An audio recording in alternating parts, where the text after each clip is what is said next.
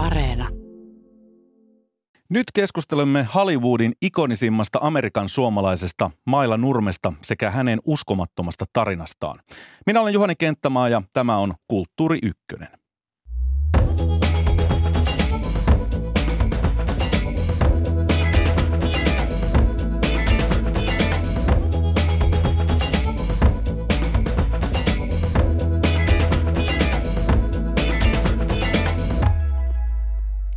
Lähes sata vuotta sitten joulukuussa 1922 Amerikan suomalaiseen perheeseen Massachusettsin Gloucesteriin syntyi tyttö nimeltä Maila Elizabeth Niemi. Hänestä kehittyi monen mutkan kautta yksi tunnetuimpia koottimuodin uranuurtajia, tyyliikoneita ja kauhun pioneereja. Mailan tyylistä mallia ovat ottaneet niin Milla Magia, Adams Familyn Morticia kuin burleskimalli Dita Von Teese. Näyttävä, seksikäs, makaberi ja komediallinen hahmo, vampiira se oli Mailan luomus, joka vei hänet loistoon ja omalta osaltaan ehkä myös perikatoon. Maaliskuussa suomeksi julkaistussa biografiassa Vampiira, Maila Nurmen tie Hollywoodiin paljastuu hänen olleen läheisessä suhteessa James Deanin, Marlon Brandon, Elviksen sekä monien muiden viihdealan supertähtien kanssa ja muun muassa saaneen ohjaaja legenda Orson Wellesin kanssa lapsen. Parhaiten Maila tunnetaan roolistaan maailman huonoimmaksi rankatussa elokuvassa Plan 9 from Outer Space, joka on noussut skifi- ja kauhupiireissä kulttielokuvaklassikoksi. Elämän kerran takana on Mailan veljen tyttö Sandra Niemi, joka keräsi Mailan tarinan postuumisti hänen muistiinpanoistaan, kirjeistään, päiväkirjamerkinnöistään ja haastatteluista. Tänään studiossamme keskustelemassa Mailanurmesta 90-luvulla Vampira-dokumentin ohjannut Mika J. Ripatti sekä elämänkertaa avustanut tietokirjailija Ari Väntänen. Mika, sä naurahdit, kun mä esittelin sut. Ei, sä sanoit se nimen niin kuin joku hassu nimi. se sketsihahmo. se on sun oikea nimi, eikö niin? No joo, no tavallaan. tavallaan. Kyllä. Mutta hei, korjaus heti alkuun. Mm. Siis eikö se ole mailla Syrjäniemi? No Syrjäniemi, joo, mutta Niemenähän ne oli, elivät pitkään, kunnes Onni, heidän isänsä, lähti – Suomeen yllättäen ja tuli takaisin sitten Syrjäniemenä, mutta Niemiä ne olivat sitten kuitenkin siinä välissä. Ja se olikin outo tilanne, koska isä oli Syrjäniemi ja kaikki muut perheessä, kaksi lasta ja äiti oli sitten Niemiä. Missä Kyllä. synnissä siellä eletään? Niinpä. Eikö se ole ihan näin, Ari Väntänen? Joo, se oli aika erikoinen käänne. Onni Syrjäniemi oli sellainen tunnettu Amerikan suomalainen toimittaja, mm. joka kävi täälläkin jonkinlaisissa isänmaa-asioissa välillä ja perhe oli Amerikassa, niin – jos, joskus niihin aikoihin se nimenmuutos sitten tapahtui ja syyt jäi kyllä vähän hämäräksi, mutta, mutta Niemihän oli, kunnes alkoi Nurmeksi. Niin, sitten Maila. Mm. Mutta me käydään tämä nimenmuutoskin läpi. Siihen liittyy aika, aika tota eriskummallisia ä, anekdootteja myös. Mutta haluan nyt toivottaa teidät tervetulleeksi Mika J. Ripatti sekä Ari Väntänen. Näyttelijä Armi Toivasen piti olla vieraanamme myös, mutta hän joutui hyvin, hyvin äkkiseltään perumaan sairastapauksen takia ä, tulonsa tänne, joten pikaisia paranemisia Armille. No Mika, sä oot ainoa mm. meistä, joka on tavannut mailan kasvotusten. Niin, mä oon vanhus, jolla on peri, perimätietoa. Näin on, sen takia olet täällä. Joo. Olet suuri orakkeli. Teitte dokumenttielokuvan Vampira About Sex, Death and Taxes hänen elämästään 90-luvun puolessa välissä. Millaisena henkilönä opit tuntemaan Maila Nurmen? No siis ensinnäkin silloin, kun sitä filmiä tehtiin, niin mä olin semmoinen 20 kolli – että mun havaintoja ei voi niin kuin, tai ne pitää ottaa ehkä silleen suolan kanssa. Kun, kun tota, ehkä ny, nykyään sitä näkisi eri tavalla, mutta siis mun mielikuva oli silleen, että tota, niin kuin älykäs, mm. suorapuheinen, ehkä liian suorapuheinen siihen niin kuin Hollywood-meininkiin. Ö, häijy, katkera, mutta sitä kuitenkin sille tosi mustalla humor, mustan humoristisella tavalla. Niin vähän vampiramaisesti. No vähän joo, mutta se, se oli jännä, jännä sit, että kun se, se niin kuin vampira tulee sieltä semmoisen niin kuin, semmoisen niin kuin vanhan rouvan kuoren takaa, mm. niin se saa ihan uuden tason, että niin kuin hetkinen, että tota, tämä on niin kuin vähän erilainen mummo, mitä mä oon aikaisemmin kohdannut. Että et, tota, ei, ei ollut ollenkaan samanlainen kuin oma mummi esimerkiksi. Mutta häijy ja katkera, mistä se kumpusi mielestäsi? No, tai miten no, se näky, konkreettisesti näkyy? No siis se katkerus näkyy konkreettisesti sille, että, että, että suu kävi koko ajan niin kuin sellaista niin kuin hä- häijyy il- ilkeän mielestä juorua juttua, mahdollisesti totta, mahdollisesti keksittyä niin kuin erinäisistä niin kuin TV-stä ja elokuvista ja muista mediayhteyksistä tutuista ihmisistä. Tota, et, et, Sitten kun sitä tuli niin paljon, niin sitä jotenkin niin kuin rupesi suodattaa. Tai no, että välillä tuli semmoinen niin kuin hetkinen, että niin kuin sit kun tuli joku semmoinen nimi, jota ei olla, osaa niin kuin ollenkaan yhdistää johonkin niin kuin inhottavia asioihin, niin sitten sitä vähän niin kuin heräsi se, se hetken ajaksi kuuntelee, että no mitäs tämä nyt on tehnyt. Ja tota, Onko esimerkki? Tuleeko mieleen joku? No siis multa ehkä eniten veti maton alta niin kuin siis tämä tota, Keanu Reevesin väitetty, siis hänen väittämänsä menneisyys homoseksuaalisena rattopoikana. Oho. Ja tota, että se elokuvaura alkoi alko siis tämän tarinan mukaan, niin kuin, että hänen niin kuin vakioasiakkaansa oli joku vaikutusvaltainen tuottaja, joka sitten, no sähän voisit tuon muun homman ohella niin kuin vähän näytelläkin. Mutta siis ei mitään havaintoa, niin kuin, että, että mitkä näistä oli niin kuin tosi juttu. Ja se, niin kuin sen, siis silloin niin kuin parikymppisenä, niin kaikki nämä niin kuin storit, mitä niin kuin mailaan liittyy, niin kyllä mä otin ne ihan täydestä silleen. Mm. Mutta sitten niin kuin mitä, mitä vanhemmaksi ja niin kuin kyynisemmäksi tämä on itse tullut, niin nyt tuntuu siltä, että ei usko enää niin kuin mitään niistä. Mm. Et sit, et, et yle, yleensäkin, jos tarkastellaan niin kuin jotenkin historiallisten asioiden paikkansa pitävyyttä, niin silloin se metodi on silleen, että pitää olla niin kuin useampi, useampi lähde ja useampi todistaja. Ja sitten kun nämä storit on aina tällaisia, että minä ja James Dean, no ketäs muita oli paikalla? No. Niin. et, et, tota- Elvis, tota, Marlon Brando ja kaikkea joo, tällaista. No oliko, oliko joku muu paikalla kuin Elvis? Mm. Et, et, Aivan. Mutta me voidaan keskustella näistäkin asioista tarkemmin. Se on aika uskomaton tarina kaikin puolin. Ja itse asiassa tämä Mika J. Ripatin ohjaama dokkari oli yksi ensimmäisiä askelia myöskin tietokirjailija Ari Väntäselle tutustua vampiiraan. Eikö vaan? oli se. Ihan ensimmäinen oli varmaan toi Plan 9-elokuva, joka tuli joskus Ysärin, Ysärillä telkkarista. Ja mä kiinnostuin siitä, kun jossain lehdessä ehkä luki jotain pientä tästä Amerikan suomalaisesta näyttelijästä ja – se yleensäkin kiinnosti mua se Amerikan suomalaisuus, että minkälaista on niin kuin, kun silloin oltiin vielä siinä käsityksessä, että hän on niin kuin muuttanut Suomesta Amerikkaan ja on sukua Paavo Nurmelle, mikä ei sitten pitänyt paikkansa, mutta Kaukaa Petsamossa syntynyt. Joo, semmoista tarinaa Maila kertoi. Nurmi. Että minkälaista on ollut kasvaa semmoisessa niin aika suljetussa suomalaisyhteisössä siellä Yhdysvalloissa ja, ja pyrkiä siitä pois ihan erilaiseen elämään. Hmm se oli yksi, mikä kiinnosti. No asiasta ei sen kummemmin saanut tietoa ennen kuin tuli tämä About Sex, Death, Death and Taxes dokumentti, jonka otin nauhalle ja katsoin todella monta kertaa, koska se oli, se oli mä en ollut koskaan kuvitellutkaan, että hän oli niin kuin sellaisissa piireissä ollut, missä hän kertoi siellä olleensa. Ja tota, se oli tärkeä mulle. Ja kyllähän se tietysti hahmonakin sitten, kun sitä rupesi yhdistämään niin popkulttuurissa, että mihin hän on saattanut vaikuttaa tai eihän popkulttuurissa mikään tavallaan mistään ala, vaan kaikki on jatkumoa, mutta mm. että mihin hän sijoittuu siinä kanonissa, niin se oli kyllä mielenkiintoista. Sitten menikin pitkään ennen kuin tuli minkäänlaista lisätietoa aiheesta, että, että hänet tunnettiin hyvin pitkään niin kuin Paavo Nurmen veljen tyttärenä, joka oli muuttanut Petsamosta ja ja, ja milloinkas niitä, niitä tuli sitten niitä dokumentteja, mutta ne oli varmaan vasta 2000-luvulla jotain amerikkalaisten tekemiä. Mm.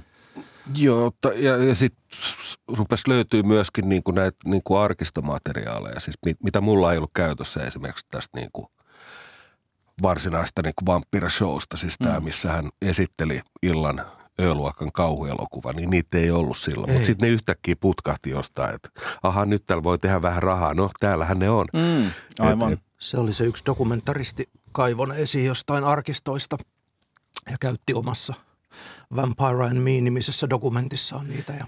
Mistä mikä idea lähteä tekemään tätä äh, dokkaria oikein syntyi? Sullakin no, oli oma, oma äh, itse asiassa kiinnostus, taisi olla se Ed Woodin ja nimenomaan joo. Plan 9 from Outer Space elokuvaa kohtaan. Joo, siis se oli sama alku samalla lailla tämä pahamainen elokuva mut vietteli tähän. Mutta siis Ed Wood on niin kuin hahmona oli se, mikä mua niin kuin kiinnosti. Eli ohjaaja. Ohjaaja Ed Wood, joka on siis tota, ö, siis täysin lahjaton ihminen kaikilla mahdollisilla elämän alueilla, mutta siitä huolimatta niin tota, se jotenkin puski niitä elokuvia läpi, hankki niille rahoitukseen ja sai ne tehtyä. Ne, ne nyt on mitä ne on, mutta tota, sama ei voi sanoa monesta muusta elokuva, elokuvaohjaajan urasta haaveilevasta, joka ei koskaan sitä saa aikaiseksi, mutta tota, siis ne oli, ne oli niin, kuin niin pöhköjä leffoja, että et, et niin kuin mä kiinnostuin niin kuin sitä kautta siitä. Ja tota, ja sitten niinku huomasin, että aha, täällä on tämmöinen niinku vampyyri, aha, selvä, mikäs tämä nyt on, aha, ai se on suomalaista sukua, aha, että miten tästä ei kukaan tiedä täällä niinku maassa, jossa jokainen niinku kerran ulkomailla tota, työasiassa käynyt on niinku lopuikänsä niinku joku guru.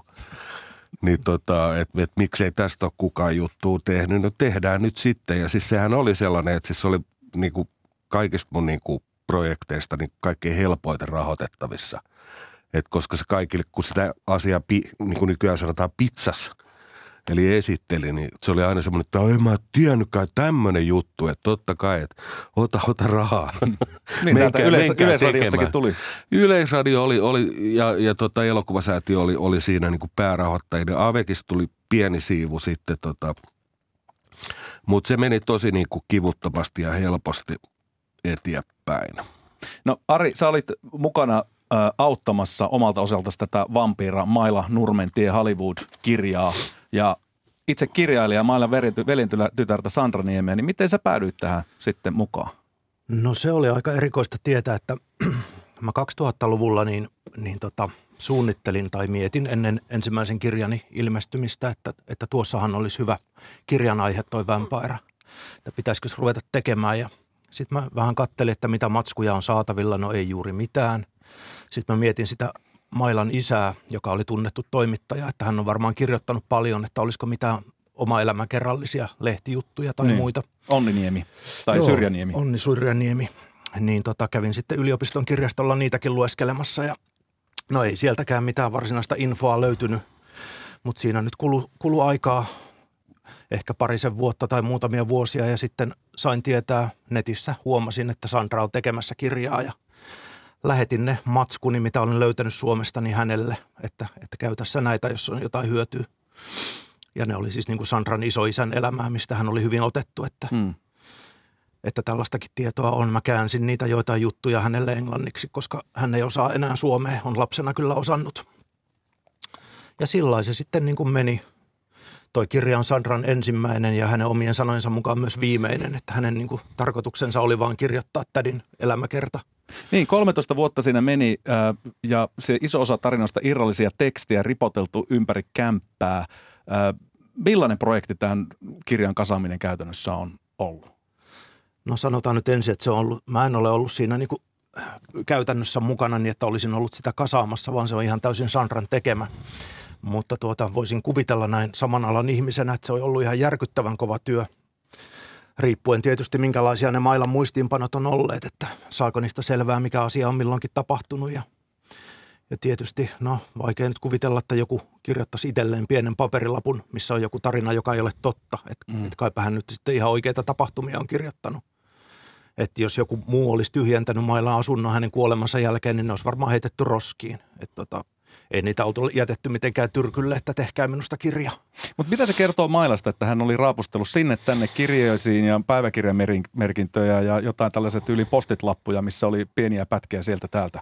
Osaako Mika hänet tapan, no, tavan, tavanneena niin No mitenhän mä nyt pystyisin sen arvaamaan sen paremmin kuin sinäkään. Varmaan halusi tulla muistetuksi niin. jollain tavalla niin, kuitenkin. tai sitten sit teki niinku se, muistiinpanoja niinku siis, no mulle tuli niinku ekaksi mieleen semmoinen, että et siis, että tällaista tekee niin kuin ihminen, jolla on niin kuin jonkinlaisen muistisairauden oireita. Tai kokee sellaista niin kuin jotain esimerkiksi aivosumua mm. ja säikähtää sitä, että nytkö se muisti lähtee menemään. Että kirjoittelenpas tässä niin kuin lapuille ylös juttuja sitä mukaan, kun niitä tulee – koska ne on niin kuin itselle ja omalle persoonallisuudelle ja näin näin. Sille minuudelle, minuudelle merkittäviä kokemuksia, että et ei halua menettää niitä mm. kokonaan, vaan tota, haluaa säilyä ne ehkä itselleen. Siis tämä nyt näin niin kuin lonkalta niin kuin nojatulle psykologina. Mitä Arilla on tähän lisättävää vielä? Joo, näin varmaan on. Että perimmäinen ajatus on ollut se, että älkää unohtako, mitä mulle tapahtui. Ja eikä ole tietenkään itsekään halunnut unohtaa – koska maailma on jätetty, maailma on jäänyt jälki hänestä.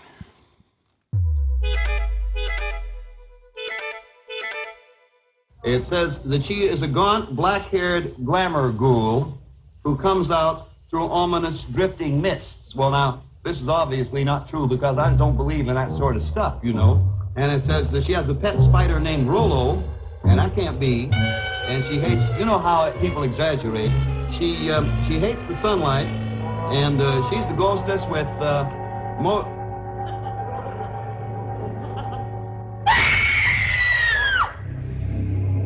Tässä näyte Vampiran TV-esiintymisestä 50-luvulta, jossa talkshow vetäjä kuvailee Life-lehden artikkelista vampiraa glamour-hirviöksi, jonka olemassaolon hän ei usko, kunnes Maila kävelee täydessä vampiraasussaan talkshow-isännän taakse ja säikäyttää hänet kirkaisullaan. Miten arvon vieraat Mika ja Ari arvioisitte Mailan kirkumistaitoja? Kyllä kovaa lähtee. Että tuossa kirjassahan Sandra kirjoittaa, että se oli tavallaan niin kuin semmoinen verhottu naisen hekuman huippu, mikä esitettiin hmm. televisiossa, mikä oli siihen aikaan 50-luvulla hyvinkin kyseenalaista toimintaa. Ja muutenkin Maila, Maila ja hänen hahmonsa oli aika epätyypillisiä naisia omana aikanaan, aika rohkeita. Mm. Scream Queeniksi hän voisi kutsua näin niin kuin kauhu. Niin, mä, en ole, mä en ole kuullut tämän livenä, siis Olet. tämän huudon. Niin. siis tota, sehän on siinä tota, Dokkarissa on se, mm. lo, aika loppupuolella on tämä. Se heittää sen, tai hän heittää sen sama repliikin, mihin niin kuin show lopetettiin aina, tämä, tämä hyvän yön toivotus. Niin, että, hän, että, että kirkuminen rauhoittaa minua. Joo. Ja sitten se vetää, hän vetää oman ovensa joo. kiinni siinä dokumentissa. Joo, joo. joo. niin siinä oli tämä huuto. No nousiko ihokarvat No pystyyn? ei noussut, että tota. kyllä mä oon kuullut kirkuvia naisia ennenkin. Niinpä, mutta kyllä mä sanoisin, että kun puhutaan Screen Queeneista, niin kyllä tuossa on paljon potentiaalia. Todellakin on. Kuvaillaan vähän vampira habitusta. Pitkä, dramaattisen näköinen ilmestys, jolla on kalmanvalkoinen iho, pitkät mustat hiukset, jakaus keskellä päätä, jyrkästi piirretyt kulmakarvat, voimakkaat silmät, mustat huulet, kehonmyötäinen mekko, jonka kaulaaukko rikkoi näitä säädellisyyden rajoja ainakin silloin 50-luvulla. Huomioidaan se tuota vyötärö. Vyötärö nimenomaan. Tiimalasin mallinen vartalo, pitkät mustat kynnet, ympärillä mustat lavasteet, pramea divan, jossa hän usein makasi äh, poseraten – rekvisiittana pääkalloja, hämähäkkejä, hautakiviä, palavia kynttilöitä. Jutut oli ihan susi, äh, sysimustaa huumoria, epänovi, epäsovinnaisia letkautuksia sekä ihokarvat nostettavaa kirkumista, mitä äsken kuultiin. Millaisen vaikutuksen vampirahahmo sai teissä aikaa, kun ensimmäistä kertaa näitte kuvaruudulla?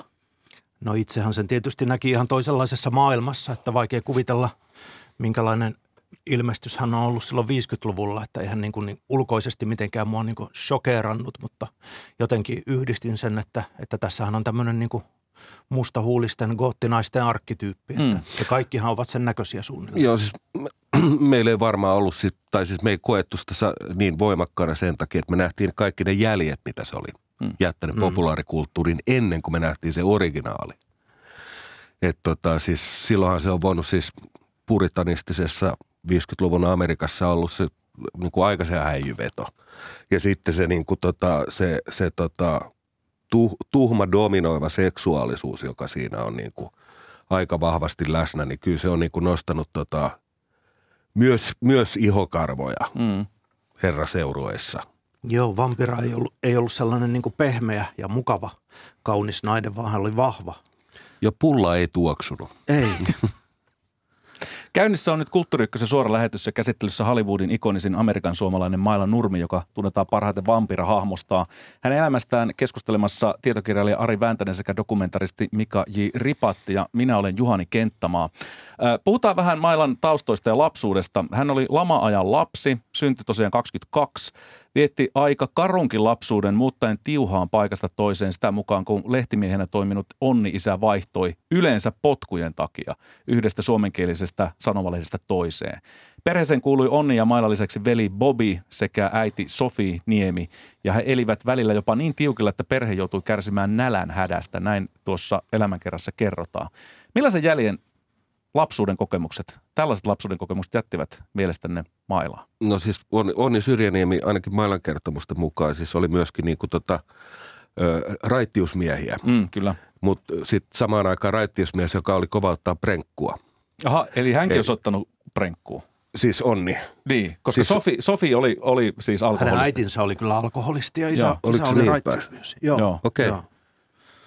Ah, niinpä se olikin. Joo, no mutta aikamoinen ristiriita kotonakin. Joo, joo, siinä se oli varmaan se suurin ongelma heidän perheessään, että isä oli yhtä voimakas tahtoinen kuin tyttärensäkin ja oli, hänellä oli hyvä, hyvin vahvat näkemykset siitä, että miten pitää elämää elää ja minkälaisia naiset on ja minkälaisia miehet on. Ja, Mm. ja tota, tietysti halusi ohjata lapsiaan semmoiseen keskiluokkaiseen hyvään elämään, missä tehdään ahkerasti töitä ja opiskellaan pitkälle ja perustetaan perhettä. Ja nämä kaikki oli sellaisia asioita, mistä mailla ei ollut kiinnostunut. Et mä en tiedä, miten se köyhä lapsuus, ehkä kuitenkin tärkeämpää aikaa ollut se nuoruus, kun hän rupesi ymmärtämään, että tota, ei hän halua jäädä tänne, eikä halua olla sellainen kuin hänet halutaan olevan. Mm. Et myöhemmin vaikutti hyvin vahvasti siltä, että ei hän olisi mitenkään niin kuin pystynyt edes semmoiseen keskiluokkaiseen elämään, koska kaikki, jopa kaikki Hollywoodin ihmissuhteet oli hyvin hankalia hänelle. Ja semmoinen niin kuin Niin, ihmisten kommunikaatio kanssa. muiden ihmisten kanssa ylipäätään. Joo, Mutta sitten sit tuli mieleen se, että siis, että jos puhutaan niinku köyhästä lapsuudesta ja sen, sen niinku vaikutuksesta niinku loppuelämään, niin sit huomioidaan, että sehän ei ollut ni- niinku mitenkään tavattoman harvinainen lapsuus Mm. siihen aikaan maailmassa. Et nykyään, niinku, että jos sä vietät köyhän lapsuuden, niin se on jotenkin, etenkin meillä hyvinvointivaltiossa kauhean poikkeuksellista. Mutta siis jos 95 prosenttia ihmisistä viettää köyhää lapsuutta, niin eihän se ole mitenkään, siis se on normaali lapsuus. Mm, mm. Ehkä semmoinen selviytymiskeino varmaan tai selviytymistyökaluja sieltä tuli, mutta Mailahan vietti tosi niukan loppuelämänkin. Eihän missään vaiheessa ollut oikeasti yhtään Mm. mm. niinku, Ei, ö, upporikas. Ei. Päinvastoin asui loppuvaiheessakin jossain varaston tyyppisessä asunnossa, jossa oli, autotallissa. niin, maa, maalattia oli ja, ja muuta vastaavaa. Joo, ja sehän aina, siis silloin kun me tavattiin, siis silloin se oli tommonen niinku, vielä niinku kepeä 75 about, niin tota se, sen elanto tuli siitä, että se niinku maalasi tämmöisiä niinku vamppiiramaalauksia siitä omasta haamosta, hyvin simppeleitä, semmoisia, mitä pystyi nopeasti tekemään, Mm. ja, ja niillä se teki jo, jonkinlaista pientä, pientä kauppaa sitten. Maila kertoo Vampiran esikuviksi Terry and the Pirates-sarjakuvan pahiksen Dragon Ladyn sekä Lumikki ja seitsemän kääpiötä elokuvan Pahattaren. Miksi arvelitte, että Maila nimenomaan viehtyi tällaisiin pahishahmoihin?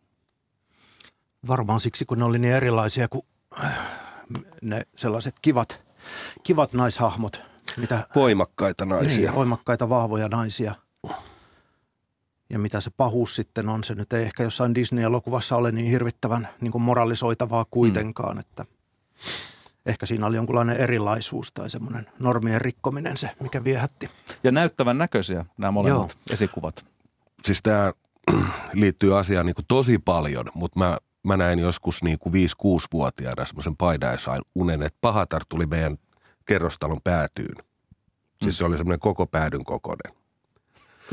Eli siis onhan se aika vaikuttava hahmo ollut varmaan monelle muullekin. Mm, epäilemättä. Sehän meni sillä tavalla, että silloin kun Disney teki ton Prinsessa Ruususen, missä pahatar itse asiassa on, niin, niin tota, Maila oli se kasvomalli siellä Disney-studioilla. Okei, Oho. mutta mikäs, mikäs Lumikissa oli sitten tämä paha, paha äi, äitipuoli? Äitipuoli, niin joo. taisi olla se, joka joo. sitten, joo. No mutta samantyyppisiä hahmoja joka tapauksessa. Joo, kyllä, mutta se on niin kuin Mailan kasvojen mukaan tehty se Joo. pahatar. No siinä on taas yksi referenssi, mitä sitten Joo. vampiiran tai mailan kautta on populaarikulttuuri tullut hyvin vahvasti. Ää, Maila halusi aina parrasvaloihin, mutta sanoo perusluonteella myöskin siinä ää, Mika J. Ripatin että hän oli kauhean hiljainen eikä tehnyt mitään numeroa itsestään. Mutta sitten kun pääsi lavalle ja johonkin rooliin, niin sitten lähti säihkymään. Mistä tämä kumpus teidän mielestä, että tällainen tavallaan ristiriita Mailassa oli? No tämä tota, pois jäänyt henkilö tästä keskustelusta olisi varmaan voinut kertoa enemmänkin Mm. mm. tästä. Et siis, mutta siis sehän Armi Toivonen. Niin, siis, mutta siis sehän ei kai ole niin kuin siis näyttelijöille mitenkään tavatonta tämmöinen. Että et voidaan olla niin kuin hyvinkin itseen kääntyneitä niin kuin mm. työn ulkopuolella ja sitten lavalla pääsee elämään oikein kunnolla. Siis ainakin tämmöinen niin kuin perinteinen teatterinäyttelijä Mm. hahmo, niin jotenkin sellaiseksi se mieltää. Ja oikohan siinä myöskin taustalla se, että, että Maila oli aika paljon ottanut mallia isästä, ollut mukana niissä saarnauskiertueilla. Ja hän oli aika, aika niin kuin, tai ainakin nähnyt sellaista niin kuin aika pitkääkin ja intensiivistä esiintymistä. Että Joo, oliko kyllä. semmoinen asia, joka myöskin oli oppinut isältään? Joo, hän oli mukana lapsena niillä raittiusreissuilla, missä käytiin Amerikan suomalaisten haaleilla kertomassa raittiudesta ja, ja tota, Viinan kiroista. Viinan kiroista nimenomaan. Ja, ja Jeesuksesta siinä samalla. Ehkä, joo. Hänkin puhui siellä ja lausui runoja. Maillahan oli suomenkielinen siihen asti, kun meni kouluun. Mm. Ja tota, hän oli radiossakin ilmeisesti lapsena isänsä kanssa jonkun verran teki jotain ohjelmaa ja tollasta, että kyllä se, se voi olla se, niin kuin se, että itse on ujo, mutta sitten lavalla ei ole, niin silloin tavallaan ei ole oma itsensä, kun esittää jotain muuta, että hän niin kuin muuttuu toiseksi hahmoksi silloin ja pystyy vapautumaan. Hän oli niin päättäväinen, että halusi lähteä Hollywoodiin ilman isänsä suostumista. Ja tuossa Mikan dokkarissa niin oli lavastettu tilanne, jossa, hmm. jossa, jossa tuota, Maila kertoo sitä tilannetta, että miten isänsä hakkasi häntä niin, että hän joutui piiloutumaan sängyn alle ja isä jatkoi hakkaamista. Ja hän sanoi sitten isälle, että mä joko kuolen tai lähden Hollywoodiin. Ja siinä vaiheessa Onnin silmät ikään kuin aukesta, okei, että sä oot ihan tosissaan tämän asian hmm. kanssa. Tämä ei hmm. saa pieksettyä susta pois. Mutta sitten kun Maila lähti Hollywoodiin 19-vuotiaana muistaakseni pitkä bussimatka, niin hän oli aika pitkälti Onnin äh, isänsä siis kontrolloitavissa. Tämä taloudellinen riippuvuussuhde. Siellä oli jotain äh, sukulaisia, joiden luona hänen piti vähän niin kuin käydä tuon tuosta, jotka pikkasen valvoivat ja raportoivat isälle, että miten tyttärellä menee. Ja tämä piikakoti, jossa hän Joo. asuu, siellä oli tiukat kotiintuloajat, mutta silti äh, Maila onnistui aina lähtemään niihin glamuroihin juhliin ja tapaamaan näitä äh, isojakin tähtiä. Joo, se voi olla, kun oli köyhä lapsuus lama-aikana ja sitten on lukenut elokuvalehtiä ja kaikkea tuollaista glamour-hommaa, että se intohimo ja palo oli niin kova sitten jo aikuisena, että, että hän jopa kesti sen piikatalossa asumisen, joka oli jonkunlainen tyttöjen asuntola, mm. mitä valvoivat jotkut suomalaiset matamit siellä. Ja tota, niin, hän, tuli, hän oli silloin vielä todella nuori, että sitten varmaan kun täytti 20-21, niin oli jo vapaa tekemään mitä haluaa. Niin ja tässä vaiheessa hän siis tapasi Hollywoodin arvostettavimpaan elokuvaohjaaja Orson Wellesin, jota hän oli ihannut aikaisemmin siis radioteatteripätkien kautta pitkään. Rakastui Orsoniin, heille syntyi suhde ja oli aika pitkään on-off-suhteessa. Niin millainen vaikutus Orson Wellesillä oli mailla elämään? No varmaan ainakin sitä kautta, että he saivat yhteisen lapsen, josta Maila ei muuten koskaan puhunut mitään, että hän olisi varmaan siitä aika isojakin otsikoita saanut halutessaan revittyä, mm. mutta ei, ei kertonut.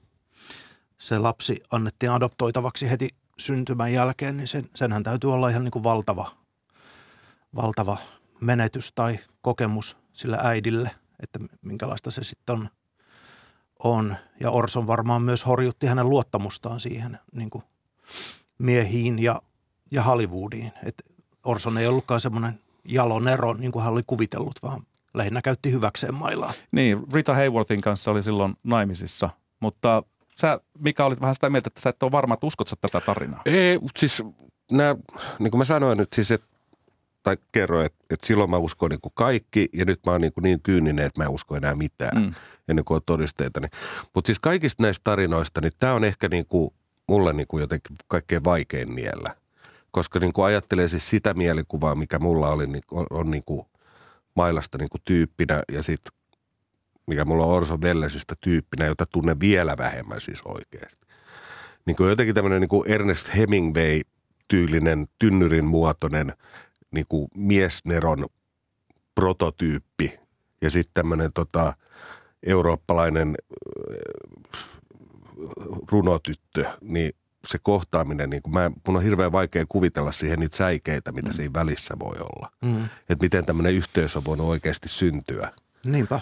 Lapsi on olemassa, että hän löytyy tässä ihan niin kuin viime vuosina. Sitä isyyttä ei todellakaan ole niin kuin varmistettu, että onko hän Orsoninkin poika, mm. mutta Mailan poika on. Niin, David Putter taisi olla hänen nimensä. Me voidaan hänestäkin puhua sitten myöhemmin lisää. Tämä oli aika erikoinen juttu ja tämän kirjan kannalta oleellinen juttu myöskin, että hän sitten lopulta löytyi. Ää, ää, Maila muutti New Yorkiin tässä välissä ja yritti päässä Broadwayn kautta sitten ää, näyttämöille ja isoon maineeseen. Tapasi Marlon Brandon silloin. Silloin Marlon ei ollut vielä kovin iso tähti. Mutta heillä oli sitten Hollywoodissa aina 70-luvun lopulle saakka, niin oli jopa tällainen suhde, että Marlon rahoitti Mailan asumista ja olivat tosi hyviä ja läheisiä ystäviä. Niin minkälainen tämä heidän välinen suhde, kuinka tärkeää se oli Mailalle? Joo, No kyllä varmaan, siis Marlon Brandohan olisi kustantanut Mailalle jopa psykoterapian kaikkien näiden ongelmien selvittämiseksi, mutta Maila ei herkkänä ihmisenä siihen pystynyt, että se oli liian tuskallista lähteä psy- psykiatrin kanssa juttelemaan, että hän kävi siellä pari kertaa. Hmm. Mutta tota, he oli siis ystäviä ja kyllä siinä täytyy olla jonkinlaista niin arvostusta myös Marlonin puolelta Mailaa kohtaan, koska hän tosiaan auttoi Mailaa usein. Ja en mä tiedä, ei Mailla kyllä siitäkään julkisesti hirveästi ole puhunut. Kyllä hän on kertonut tunteneensa Marlon Brandon, mm. mutta sitä mä oon aina ihmetellyt, että kuinka hän ei ole niin kuin näitä tarinoitaan sen enempää niin kuin hyödyntänyt silloin omana elinaikanaan. Että. Niin. Onko Mikalla tähän mitään teoriaa? No siis mitä me siellä niin kuin se kuukauden verran hengailtiin parilla eri reissulla, niin tota, Brandosta ei ollut mitään puhetta. Hmm. Ja siinä voi olla sekin, että, että ihan siis niin kuin mailaltakin myös sellaista, niin kuin, että, että nämä, tämä story tekee kauppansa ja tämä ei niin kuin tee kauppaansa. Että tässä nyt ei ehkä ole niin kuin silleen mitään kauhean niin kuin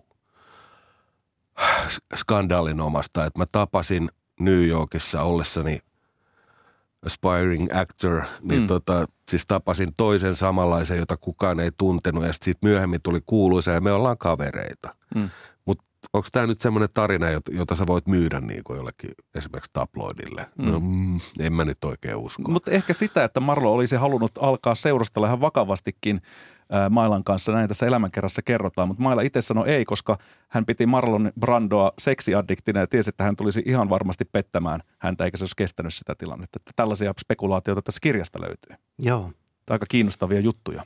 On. Hän oli hyvin herkkä ihminen. Että siitä kirjasta jäi mieleen sekin kohta, kun vielä vuosikymmeniä myöhemminkään hän ei pystynyt menemään äitinsä haudalle, hmm. mikä nyt on ihmisille varmaan aika normaalia, että käydään sukulaisten haudoilla, mutta, mutta hän koki jotenkin tosi vahvasti tollaiset kaikki tunne-elämän tilanteet. Niin äiti kuoli heidän yhteiseen asuntoonsa, kun Joo, Maila oli kyllä. itse ollut poissa. Traagisia juttuja kyllä.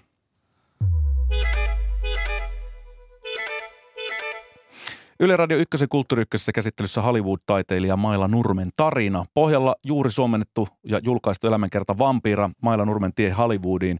Minä olen Juhani Kenttämä ja kanssani aiheesta keskustelemassa dokumentaristi Mika J. Ripatti sekä tietokirjailija Ari Väntänen. Mailalla oli siis kova hinku päästä Broadway-lavalle, johon hän lopulta pääsikin tämmöisenä seksikkäänä luuranko-tanssijana erässä tämmöisessä yönäytöksessä. Ja hänen kriitikkoystävänsä kirjoitti tästä kritiikkiä ja sanoi, että Maila Nurmi on seuraava supertähti Hollywoodissa. Että se on juuri se tyyppi, mitä Hollywood on odottanut. Ja Maila päätti tästä lähteä sitten takaisin Hollywoodiin niin kuin rohkaistuneena. Ää, ja hän päätti sillä matkalla ikään kuin vaihtaa sukunimensä Niemestä Nurmeksi, keksi eksoottisen taustatarina itselleen, olympiavoittaja voittaja Paavo Nurmen sisaren tyttö syntyisin Lapin Petsamosta. Miksi Maila päätti keksiä tällaisen taustatarina itselle? Ehkä hän halusi sanoutua irti onnista. Mä luulen, että se suhde onniin oli aika, aika määrittelevä siinä, minkälainen Mailasta tuli, koska hän koki sen niin rajoittavaksi ja aadasmieliseksi sen kasvatuksen, minkä hän oli saanut. Hän halusi olla joku muu. Ja koska hänen isänsä ei hyväksynyt sitä hänen elämäntyyliään, niin hän sitten tavallaan hylkäsi sen nimen, minkä mm. oli isältään saanut. Mm. Niin ja sitten sit, niin kuin noissa Hollywood-kuvioissa, niin eihän toi nimen vaihtaminen ole homma eikä mikään. Et tota, etenkin siis puhutaan niin kultakauden Hollywoodista, mm. niin tota, siellä oli jos jonkinlaista bulgaarialaista ja unkarilaista ja ties mitä vipeltäjää, joilla No Bela niin, Lugosi, oliko hän on oikein No hän nimensä? oli kyllä ihan, ihan tota niin kuin Bela Lugosina mm. kai. Mutta, tota, mutta Norma sit, Jean joo, Peterson, joo, eli Marilyn sit, Monroe. Joo, ja sitten siis ohjaajista Billy Wilderit ja nämä, niin kuin, eihän ne, siis mitä, mikä sekin oli taustaltaan, joku puola, puolalainen tai en minä tiedä. Mm. Mutta siis se ei ollut mitenkään tavatonta. Ja sittenhän siinä on myöskin se, että, että jos tässä on ollut niin tämmöinen iso sysäys, että, että, että okei, nyt, nyt on mun, mun sauma. Ja, ja tota, sitähän voi tämmöinen niin kuin ujo, ujo ja hauras ihminen esimerkiksi edesauttaa sillä, että se rakentaa itselleen niin kuin täm, enemmän niin kuin roolihahmoa. Mm, että, että mä, mm. mä, koska mä pystyn olemaan rohkea näyttämällä jonain toisena, niin miksi mä en voisi tehdä itsestäni jonkun toisen ja olla rohkea myös tuolla niin kuin näyttämä ulkopuolella. Joo, kyllä. Että, kyllähän varmaan sitä, siinä vaiheessa sitä uraa ajatteli paljon ja halusi rakentaa, mutta sehän lähti itse asiassa menemään pieleen ensimmäisen kerran jo siellä New Yorkissa, kun hän meni siihen May Westin musikaaliin mm. Catherine Was Great ja tota, sai siitä jostain syystä potkut, ilmeisesti May Westin toivomuksesta. Ja sen jälkeen meni siihen Luuranko kauhushowhon, josta hänet sitten bongat, bongas Howard Hawks, elokuvaohjaaja. Ja tota, niin, se oli aika jännittävä vaihe sillä tavalla, että, että tota, haaveet ja unelmat oli suuret ja varmaan aika määrätietoinenkin, mutta asiat oli jo alkanut mennä tavallaan huonosti, että oli jo merkkejä siitä, että ei hän tule pärjäämään sillä luonteellaan. Mm. Mikä se oli se luonne, joka tavallaan mailalla aina sitten osui siihen seinään? No voi sanoa vaikka suomalainen. Meinaatko, että kulttuurillinen no, side, side oli siis, niin vahva? Tai niin kuin laajemmin siis niin kuin, niin kuin eurooppalainen. Että, tota, et, et, no se näkee itse, jos käy siellä niin kuin, tota, länsirannikolla. Et, et kyllä siis se oli, niin kuin, että et jos mä joudun olemaan siellä vain kuukauden yhteensä, mm. niin kyllä mä olin ihan kypsä. Mä niin kuin monta kertaa kuvailusta aina, että mulla oli olo niin kuin kärpäsellä, joka on juuttunut vadelmatikkariin. että se semmoinen niin kuin jatkuva niin kuin hyvää päivää, kaikilla on niin kuin mieletön drive ja pöhinä, niin kuin se on tosi uuvuttavaa. Mm. Varsinkin, sit, jos et tottunut. Joo, ja sitten jos et sä ole sellainen, mm. niin kuin, että sä oot suomalainen. Niin, kuin, niin toi on kyllä hyvä pointti. Että... Et, et, et, ja ja sitten suomalaisethan niin kuin sanoo asiat aika päipläsiä, eikä, eikä rupea kiertelee ja kaartelee. Niin voihan se olla niin kuin jonkinlainen urajarru mm. tuolla niin kuin, jos kaikki on maailman parhaat kavereet keskenään. Suomalainen sanoo päin pläsiä tai kyräilee kiven takana se on myös semmoinen asia, mitä... Mailla oli molemmissa aika hyvä kyllä. Hänellä meni välit poikki hyvin monien ihmisten mm, kanssa, kyllä, pienistäkin kyllä. asioista. Joo, ja tähän liittyy tällainen erittäin merkittävä rooli, josta Mailla ei tiennyt, että hän oli saamassa. Hän uskoi olevansa jossain tällaisessa ihan tavallisessa casting, jossain statistics castingissa ää, tällaisen ison elokuvan tekijän kanssa. Nyt en muista tässä vaiheessa että hänen nimeään, mutta joka tapauksessa niin siinä olisi ollut paikka itse asiassa päärooliin, mutta Mailla sitten vähän niin kuin sanoi että tota, pitäkää tunkkidi, kun teistä ei kuulu tietyn ajan päästä mitään, niin, niin, niin tota, hän tavallaan sulki niitä ikkunoita myös aika tehokkaasti. Joo, se oli varmaan just se Howard Hawks. Niin, Howard Hawks, joo. joo. Hänen, hänen niin kuin nähtäväkseen hän mailla tavallaan Hollywoodiin meni silloin sillä kerralla – mutta sitten ei jaksanut odottaa eikä, eikä taipua siihen systeemiin, mitä kautta näitä elokuvia tehdään ja castingia tehdään. Kävi, kävi toimistolla paiskaamassa käsikirjoituksen pöydälle, että heitä vaikka roskiin toi, että en mä täällä rupea olemaan. Joo, joo, siinä oli tällainen ikkuna, joka olisi saattanut saada sitten Mailasta isommankin tähden. Mutta siis Maila pääsi näyttävällä ulkonäöllä ja olemuksella Hollywoodissa julkispiireihin, osallistui tanssikilpailuihin, hän oli erittäin, erittäin hyvä tanssiin. Pintaliitoklubin naamiaiset oli tällainen paikka, jossa hän ensimmäistä kertaa pukeutui tähän vampiramaiseen asuun. Hän, hän otti itse asiassa äh, tuon Charles Adamsin kehittämän kummajaisperheen tästä sarjakuvasta, niin tämän zombien naisen, eli tämän ikään kuin Mortisian roolin. Mutta Adams Family sitten TV-sarjan elokuvat tuli sitten sen jälkeen, että kumpi oli muna ja kana. No joka tapauksessa samantyyppinen tämmöinen zombien hahmo voitti tämän kilpailun itse tekemällä asukokonaisuudellaan ja löi, loi siis pohjan vampirahahmolle. Niin mistä se kertoo, että Mailla päätti luoda juuri tällaisen hahmon omaksi lavapersoonaksi?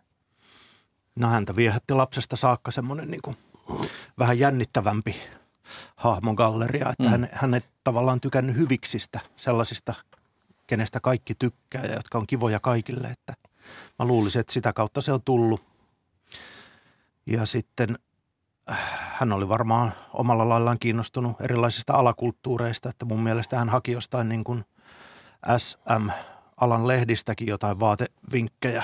Niin bondake-meiningeistä ja muista. Joo. joo.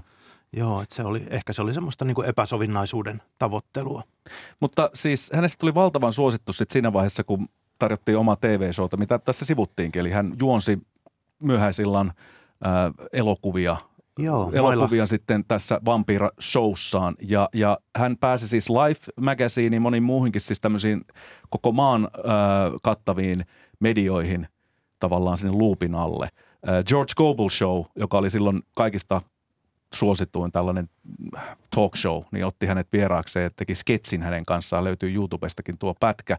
Ja hän sanoi tässä elä, elämänkerrassa, Mailla väittää, että hän oli hetkellisesti ää, niin tunnettu, että vain silloinen presidentti Eisenhower oli häntä suositumpi Amerikassa.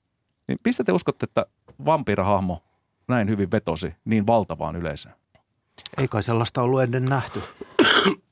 Ja televisio oli muutenkin uusi keksintö, mm. joka varmaan yleistyi aika rivakasti siinä vaiheessa, että, että hän tuli tavallaan niin kuin ihmisten koteihin sitten mm. suoraan.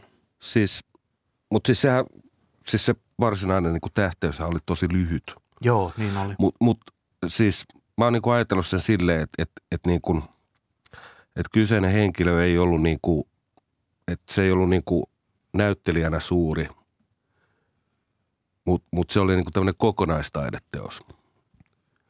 Tyyli-ikoni. No, tai performanssi, mm. siis, joka oli niin kuin, että se kaikki liittyy siihen, siis se, totta kai nämä niin kuin muodin tietyn alueen edelläkävijä ja, ja tota tämmöinen niin kuin ikonihahmo tietyllä tapaa joillekin porukoille, mutta siis se, se, että se on siinä kokonaisuudessa, miten se mun mielestä muodostuu niin kuin merkittäväksi taiteeksi, on se, että jos se olisi ollut menestynyt, niin se ei olisi niin hieno teos. Mm. Että et, et kaikki tämä niin epäonnistumiset ja tota, ulkopuolisuus ja tota, just, va, vaikea, raskas ihminen, niin kuin tota, näin, niin se, se kuuluu siihen veistokseen. Joo, ne on ne kiehtovimmat piirteet itse asiassa. Joo, ei, ei, jos olisi, jos olisi tämmöinen niin kuin Maija Mukava ja mm. tehnyt niin kuin samat jutut, niin mm. ei ketään kiinnostaisi. Niin, siinä TV-showssahan tuli tällainen vastakohta myöskin Vamperalle, että antaa tämmöinen vähän, vähän pikkutuhma, kauhean sievä ja tällainen, tällainen niin kuin toisenlainen juontaja, joka oli siinä samassa showssa, tai ei samassa showssa, mutta siis samalla kanavalla, tällainen toinen show, niin sehän ei ollut lähellekään niin suosittu. Itse asiassa veti sitten vähän vampiraakin lokaa tämä Joo. sitten keksintö siitä, että tehdään tämmöinen niin vastakohta, valoisampi ja hellempi tyyppi, joka olisi jonkunlainen vastapaino sitten vampiralle. Mutta Maila ja Vampira olivat, hän sanoi itse, että hän oli yhden minuutin äh, todella suuri tähti hmm. Amerikassa. Ja silloin hän pääsi siis Liberatsin showhun mukaan Los, äh, anteeksi, Las Vegasiin esiintymään, jossa sitten erään toisen nousevan tähden Elvis Presleyn tapasi. Ja heillähän oli myöskin maailman mukaan äh, suhde – ja, ja tuota, hän oli niin kuin nuoren parikymppisen Elviksen tyttökaveri kymmenen vuotta vanhempana. Ja hän sanoi, että heidän välinsä välillä rakoili Elviksen ympärillä niin paljon kuhinaa sattuneesta syystä. Ja Mailla oli puristanut julkisella paikalla Elvistä kikkelistä, eikä Elvis enää halunnut olla sen jälkeen Mailan kanssa missään tekemisissä. Hmm. Kuinka vakavalta tai uskottavalta Mailla ja Elviksen suhde kuulostaa? Sitähän ei tiedä enää kukaan, koska molemmat osapuolet on kuolleet. Valokuvat on olemassa, että he kyllä tapas siellä. Ja hulluttelivat. Joo, hulluttelivat, kuristivat toisiaan ja muuta. Mm, Elvis kyllä tapasi aika monta ihmistä. niin varmaan. Ja myöskin mailla tapasi aika monta ihmistä. Että kuka tietää? Mm. Siis voi hyvinkin pitää paikkansa. Mutta onko toi nyt sitten taas semmoinen niinku, niinku merkittävä, että pitääkö tämä paikkansa tai ei. Siis, mä oon, siis just tässä, että, että mikä on totta ja mikä ei. Niin mä oon niin ajatellut silleen, että, tota, että ei sillä ole väliä. Että kertomus on hyvä. Mm. Niinpä. Et, Sekin on semmoinen kertomus, mitä hän ei koskaan eläessään kertonut. Että se löytyi niistä papereista se, Joo. että se oli intiimisuhde. Tota, mutta niin. mut sellainen, josta hän puhui, oli, oli suhde äh, James Deanin kanssa, joka ei ollut koskaan seksuaalinen, mutta äh, Mailla väittää, että he ovat niinku, tämmöiset niinku sielun kumppanit. Ja hän ja James Dean ja Jack Simmons äh, tekivät, tai, kutsuivat itseään tämmöiseksi yövartio, äh, Night Watch – porukaksi. Ja he tekivät tosi kummallisia juttuja. He menivät siis äh, muun muassa äh, erilaisille hautausmaille ja jopa ruumishuoneille katsomaan ja jopa koskettamaan ruumiita. Niin mikä mielestäni saa juuri nämä hahmot ystävystymään keskenään ja tekemään hyvin erikoisia uskallisia temppuja No kyllä, friikki aina friikin löytää. niin. ja, ja, ja siis tämähän on niin kuin, että jos usko, uskottavuusasteikkoa niin kuin asetellaan, niin tämä on niin kuin sieltä uskottavammasta päästä. Mm. Ja myöskin niin kuin siis mun mielestä niin kuin kaikista näistä tarinoista niin kuin tämä, mikä pyörii tämän kauhukolmikon ympärillä, mm. niin tämä on niin kuin kaikkein viehättävin. Yövartio. Joo, siis mm. yövartio, se, se on niin kuin viehättävä ja se, se, se, sen voi niin kuin nähdä ihan siis niin paljon sen ympärillä visuaalisesti. Mm. Ja niillähän oli tämä tota, autiotalo, joka oli se niiden pakopaikka ja tota, Googis kahvila, jossa ne sitten piti vähän niin kuin tukikohtaa. No joo, mutta siis se, että, että musta tämä autiotalo oli niin kuin se näistä maailmankertomuksista, se oli jotenkin niin kuin, kosketti niin kuin, jotain, jotain herkempiä kieliä. Mm. Että ne oli niin kuin kolme kolme tota, ufo, ufo-miestä ja ufo-naista, jotka oli pudonnut Hollywoodin maailmaan, johon ne ei kuulu. Mm. Ja ne löyti toisensa ja ne pakeni sinne tota, öiseen autiotaloon, missä ne sai olla niin kuin hetken yön aikana rauhassa ja, ja sitten ne teki näitä kepposia. Mm, mm. Mutta James Dean, kuten tiedetään, niin kuoli auto-onnettomuudessa ja sen jälkeen mailan päälle laitettiin aika paljon juorulehdet lokaa. Väitti, että tämä musta Madonna, joka on tämmöinen salaperäinen James Deanin kaveri, on laittanut James Deanin ylle mustan kirouksen ja sen, sen takia James Dean on kuollut. Ja, ja Mailahan muutti siis New Yorkiin pakoon ö, tätä tilannetta. Kuinka ahdistavaksi tämä vaikutti muuttuvan sitten James Deanin huhuttu ö, suhde sitten Mailaan ja tämä kaikki sen kuoleman ympärillä tapahtuvat asiat? Varmaan hyvinkin ahdistavaksi, koska Maila oli niin herkkä. Että voin kuvitella, että tuommoinen julkisuus on loukannut häntä todella paljon, kun hänellä oli semmoinen jollain lailla naivikin usko siihen, että James Dean oli nyt se ihminen, jota hän on aina etsinyt, että, mm. että viimeinkin joku, joka häntä ymmärtää ja jota hän ymmärtää. Ja sitten kun väitetään, että lehdissä lukee, että hän on aiheuttanut Deanin kuoleman, mitä nyt tuskin kukaan järkevä ihminen uskoi edes sen lehden lukijoista, mutta että voin kuvitella, että mailaa se loukkasi tosi paljon.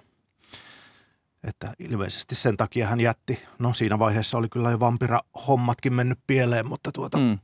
jätti kuitenkin Los Angelesin joksikin aikaa. Siis se, to, tuon tyyppiset niinku uutisjutut, niin ne oli niinku siis, ne oli odotettavissa. Että se on niinku hämmästyttävää, että, että hän ei itse niinku nähnyt niitä etukäteen. Että jos leikit näiden juttujen kanssa, leikit niin sanotusti tulella, niin kyllä, se, kyllä nämä piti jossain välissä palaa.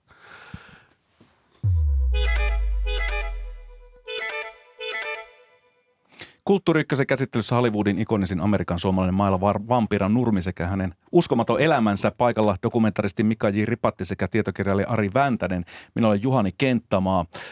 Tuotantoyhtiöt yrittävät omia useampaakin otteeseen mailan immateriaalioikeuksia vampiraan, josta mailla piti vuosikymmeniä hyvin tiukasti kiinni.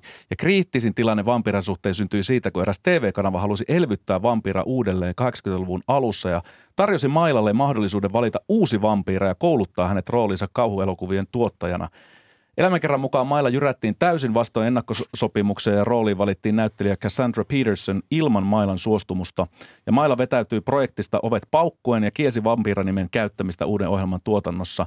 Lopulta tämä ohjelma julkaistiin ja sen nimeksi laitettiin Movie Macabre, jota juonsi Cassandra Elvira nimisenä hahmona. Tästä syntyi julkista loaheittoa ja lakijupakka ja katkera meininki – Mailan elämän loppuun saakka.